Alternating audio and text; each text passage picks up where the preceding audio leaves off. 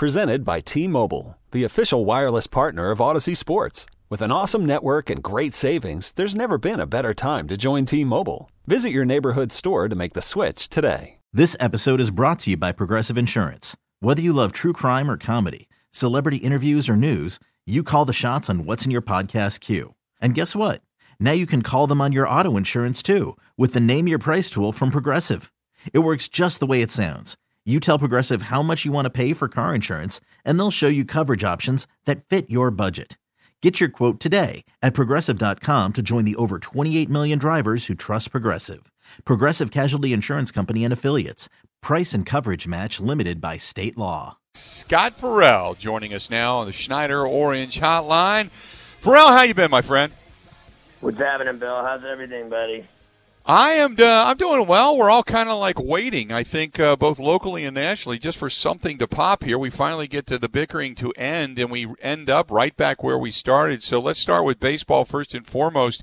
For everything that's gone on, I, I think both sides are at fault, but this has been a a, a bad uh, level of ineptness, in, uh, at least in my opinion. Give me your thoughts.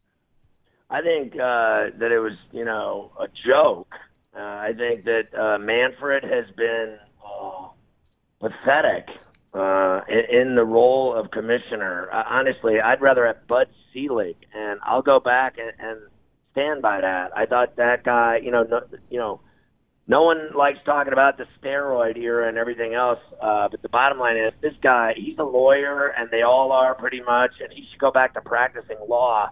I think he made the players hate him even more, and I think the relationship between the players and owners is uh, worse than strike years. I mean, this season that they're coming down with is essentially the exact same plan they had in place uh, in March, and they just wasted all this time uh, fighting, arguing, uh, never getting a thing accomplished. Not one thing was ever done. All they did was, I mean, they could have done this from the jump. I mean, why not just stick to that plan originally instead of wasting everyone's time? I think fans are turned off players uh, for the first time ever they stood their ground. I'll give them that, but I think they end up looking really bad too. Guys like Blake Snell. I don't care what if he's right or not. People are going to not like that guy now. That's all there is to it. He can pitch for sure, and then people say, "Well, he spoke the truth," but it still made him look bad. And then you got guys like Bryce Harper jumping in on it, and it makes him look bad because what has he got in the till? Three hundred and fifty million dollars. I don't care if he's having babies. I don't care anything else. Just whenever you hear guys that make hundreds of millions of dollars complaining, you just want to punch them in the face. Right. I, I think that's the way a lot of fans feel right now, and to end up right back where you started, and and really it doesn't. It, it makes uh, one of the things that I read last night was Tony Clark's inability to understand the difference between a proposal and an agreement. I mean, you've got the commissioner flying out there five hours. They hammer out all the the logistics, and then he says, "Wait a minute, I thought this was just a proposal." Uh, Tony Clark looks like he was completely in over his head as well. You know, uh, Bill, I, I've said on the show uh, that I do uh, that he's as bad as he was as a player, as the union has. I mean, he was terrible uh, doing that, and he's just as bad doing this. Uh, you know, I, I don't know where where do they find these people? Like, I mean, can we get someone in there that knows how to not only be smart, which I think Manfred is smart, but I don't think he knows how to play the game. I think he just plays games. I think he's a manipulator, a lawyer at the highest level, and uh, he'd be the guy that, let's face it, he'd be the guy that would make sure your case took seven months, and at 500 an hour, when he's done with you, he owns your house. I mean, he just right. drags his feet with everything he does. I think both of them have been pathetic. And you know what? Like, I want to watch hockey and basketball anyway. In fact, I was so bored that I started playing golf again. I haven't played golf in years because I broke my hand. But I'm playing basketball. I played this morning regularly. Uh, I, I'm not waiting around for all this stuff to happen. I was banging this morning at 7 a.m. with a bunch of really good players, a violent game outdoors. I'll be honest with you, no one was wearing masks. But Mike J from 30 was clean, Billy. yes. Hey, uh, speaking of the NBA, uh, we here want to see the NBA pick up where they left off, get to the postseason, and see if Giannis can indeed lead this team to a championship. After 62 games, the best record in the NBA. If the Bucks should win the championship, not tainted in any way. No, I think they're a, a great team, and he's an incredible talent and player and badass, and uh, he's provocative. Everyone uh, is interested in him. I love his game, and I think they have a very deep team, great coach, great fans. They're all set up for it. I think it comes down to basically, you know, I think anyone in the East could step out, but you know, those teams like I think Toronto is talented uh, even without Kawhi, Pascal Siakam's a badass, and the rest of that unit is tough. And then you know uh, you start going down from there: Boston, Philly, Indy, all these other teams. The Bucks can beat all those teams, and I think it's just inevitable. It's a matter of time between uh, the Lakers and Clippers who, who faces the Bucks. I think the NBA has done the best job, Bill, of handling their business. I actually believe the bubble in Orlando is the smartest plan I've seen yet. The NHL still hasn't decided their hub cities, even though they have. They haven't released it to the public, whether it's Vegas, whether it's Chicago, whether it's Toronto, whether it's LA.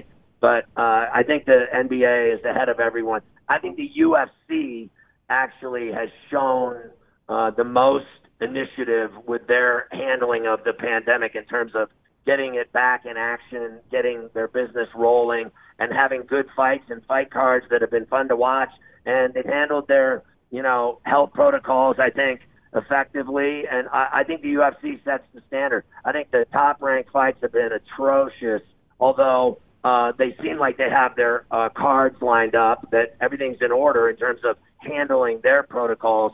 But I think the UFC stood out the best. And I think the NBA's plan is better than all others. I think college football and pro football, uh, we have serious doubts and serious worries about um, you know, when you have an entire team show up, LSU, Clemson, et cetera, uh, you know, with that many players testing positive, and it's everywhere, it's rampant, and the spikes all over the country are very scary. And I think the NFL doesn't have a plan other than saying we're playing, and I think that plan is pretty weak.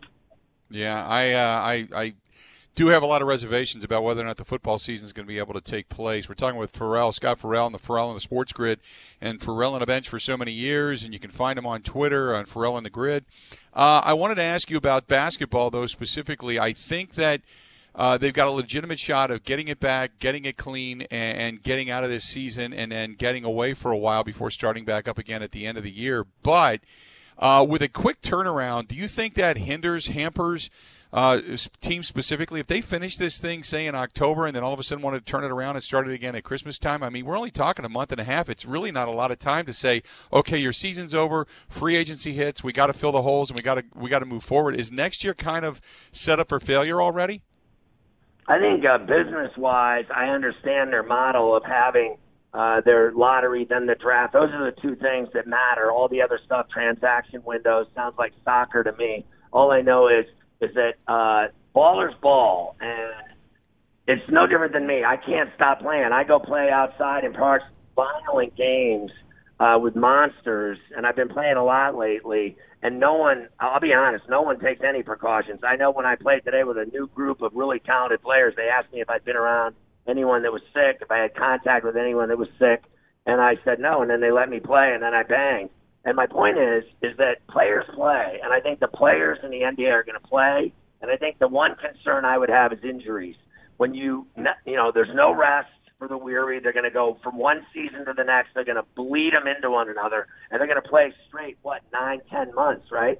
So I think the inevitable outcome of that is more injuries, and then more of uh, the dreaded load management game that they all play. They're going to let star players sit so as to not uh, a burn them or b injure them. I think the biggest concern at the end of the day will be uh, if you play that much, things happen. Like I played today, I got my hand racked. I've been icing it ever since.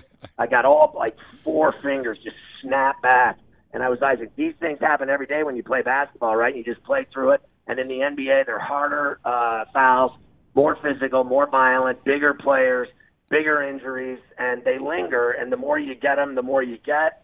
Uh, and they just roll over these injuries. You know, a guy will have this, a shoulder, a leg, a knee, an ankle, you know, elbow, whatever it is. Uh, and, and those are the concerns, I think, of, of never stopping to rest. You the man as always. I appreciate you joining us. I know you're busy, but uh, we'll we'll we'll talk again soon down the road, and hope we uh, got actually sports on the court and sports on the field to talk about. I love you, Billy. Have a great summer, man. Thanks for thinking of me. You too, pal. Talk to you soon. There you go. That's our buddy Scott Ferrall. He has been fantastic to us. Been a great champion of the program. Uh, I've been on his sports grid uh, a few times. He is uh, just an awesome guy, and uh, I miss and listen, miss listening to him nightly. But uh, always good to check out the sports grid, and you can find it there. I retweeted his stuff out, so if you want to find out Ferrall on the grid, uh, you can go ahead and do so. It's the official Twitter account, Ferrall on Grid, so to speak. it's the Coast to Coast, hosted by Scott Ferrall. This episode is brought to you by Progressive Insurance. Whether you love true crime or comedy, celebrity interviews or news, you call the shots on what's in your podcast queue. And guess what? Now you can call them on your auto insurance too with the Name Your Price tool from Progressive. It works just the way it sounds. You tell Progressive how much you want to pay for car insurance, and they'll show you coverage options that fit your budget. Get your quote today at progressive.com to join the over 28 million drivers who trust Progressive. Progressive Casualty Insurance Company and Affiliates. Price and coverage match limited by state law.